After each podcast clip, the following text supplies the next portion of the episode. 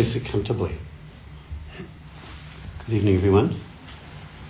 Good evening, everyone on Zoom. Um, the title of this talk is uh, along the lines of uh, Zen and our emotional lives. Um, when I when I reflect on my own training, um, as you know, Robert Aitken was my teacher for many many years, and then Joko, and they they both brought different um, uh, aspects to practice. And uh, Robert Aitken Roshi was very steeped in the koan tradition and the insight model of, of, of Zen, and uh, and uh, was very very astute in terms of um, being a, a koan teacher. You know, and his whole practice that we were cultivated into was about you know, sitting and sitting to have some kind of um, opening experience, Kensho experience, and then working through koans to deepen and widen and test that experience. And, um, and, and, that's very much part of the, the particularly the, the Rinzai tradition.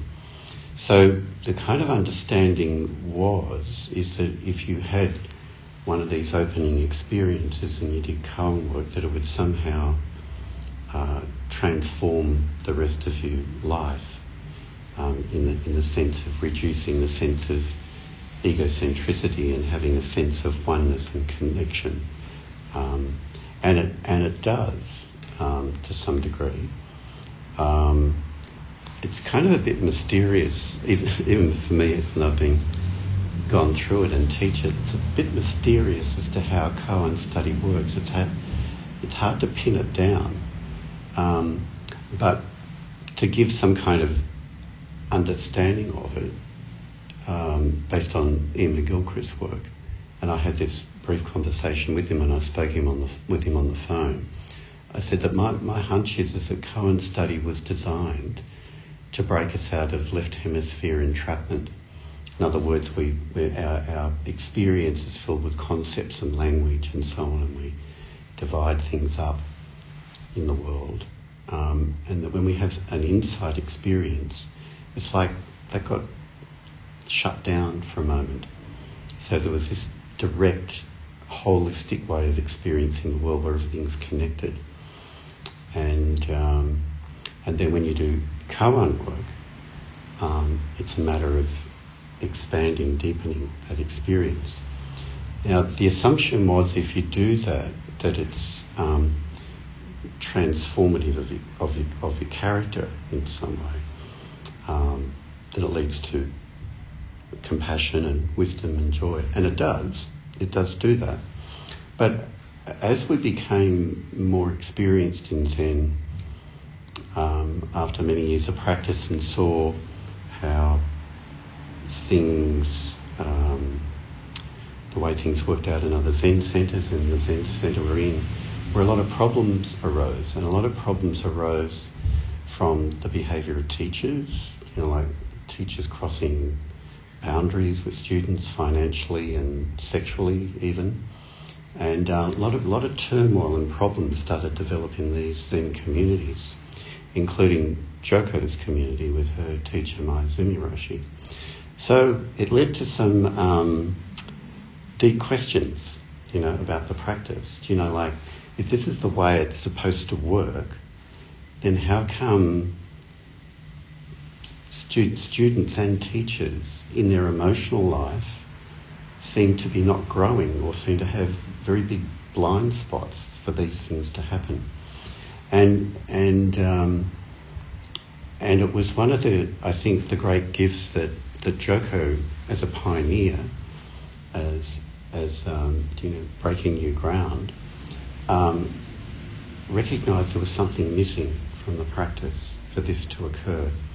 And I don't think it's in some ways um, much of a surprise that it took a woman teacher to see this more clearly, maybe more than the men. You know, with men, with women often being more um, in touch with their emotional experience than what some men are conditioned into.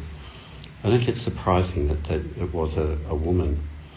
Um, but what the gift that the Joko's teaching brought into the practice is really looking at our emotional life and using Zen practice to really be pay attention to our emotional life and our egocentric emotional reactions to things, which you know upsets our equanimity, leads to emotional dysregulation, means leads to anger, like I saying on the weekend, anger, breaking of precepts, gossiping, all of that kind of stuff, um, happens because we're not really in touch with our, uh, directly in touch with our emotional experience as human beings.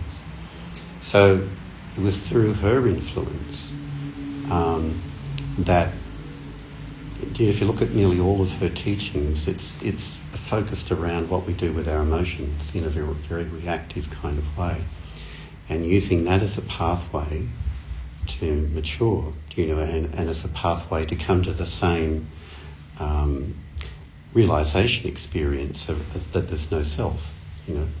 The, the more we, we, we actually realize and experience there's no self, then there's no self-centered emotion. When there's no self-centered emotion, we act more appropriately in the world.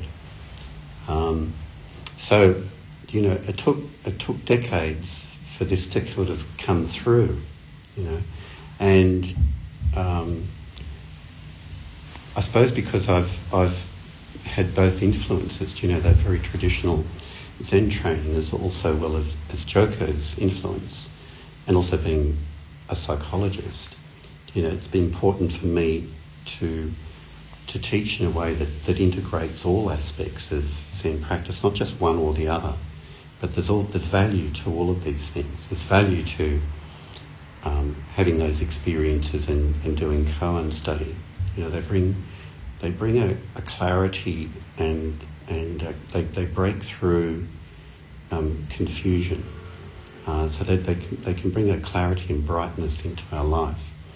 Um, but it, it's also very important that through meditation and the, the practice of labeling is one very valuable way to do it, is to be really, really aware of our uh, inner emotional life, not just um, the external world of clouds and flowers and oceans, you know, and time passing, you know, that existential sense. It's there. Um, but if we ignore our emotional life, it comes out in all kind of distorted kind of ways. Like in the talk I gave on the on the weekend, based on um, one of Joko's um, teaching phrases. Um, if we don't recognise disappointment when it occurs in our life and stay with the disappointment just as an experience and, and be willing to be with the the um, the sadness that might that might bring, the vulnerability that it might bring. If we're not if we don't do that, it goes off in all different types of directions. You know, anger, gossip, criticism, etc. Someone to blame. That's often what we do when we we're disappointed. We find someone to blame for the fact that we're disappointed. So to be able to use the practice um, to to wisely and compassionately experience emotion as well as getting out of this sort of trap of um, conceptual entrapment, both are important. Mm-hmm. And then the precepts bring all that together as well. And um, there, there are many, um, many people who've gone through extensive um, Zen training um, and teachers uh, who, after you know many years of doing Zen training, have gone into psychotherapy.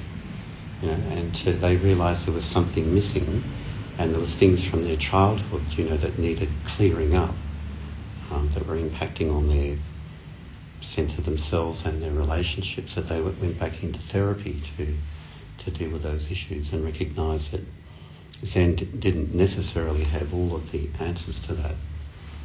Um, personally, I've never gone into long-term therapy in my life. I've done some um, brief therapy at times in my life when I've needed to, um, but not long-term therapy.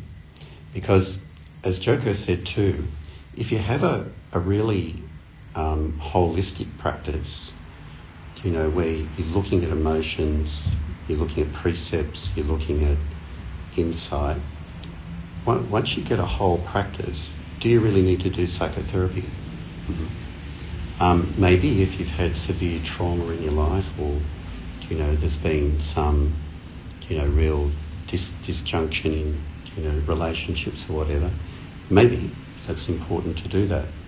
Um, but I, I, agree with Joko that um, Zen practice, if it has that very holistic approach to it, can can can meet meet that all of those requirements together as a whole thing. Um, some people have a need to do um, therapy to grow through certain things in their life, and some people just don't feel a, a need for it so much, and their Zen practice is enough, and, and both are fine. Um, but coming to a conclusion in this talk, I think it's just so important that we um, we have a, a, very holistic type of practice which actually addresses um, all, all aspects of our experience.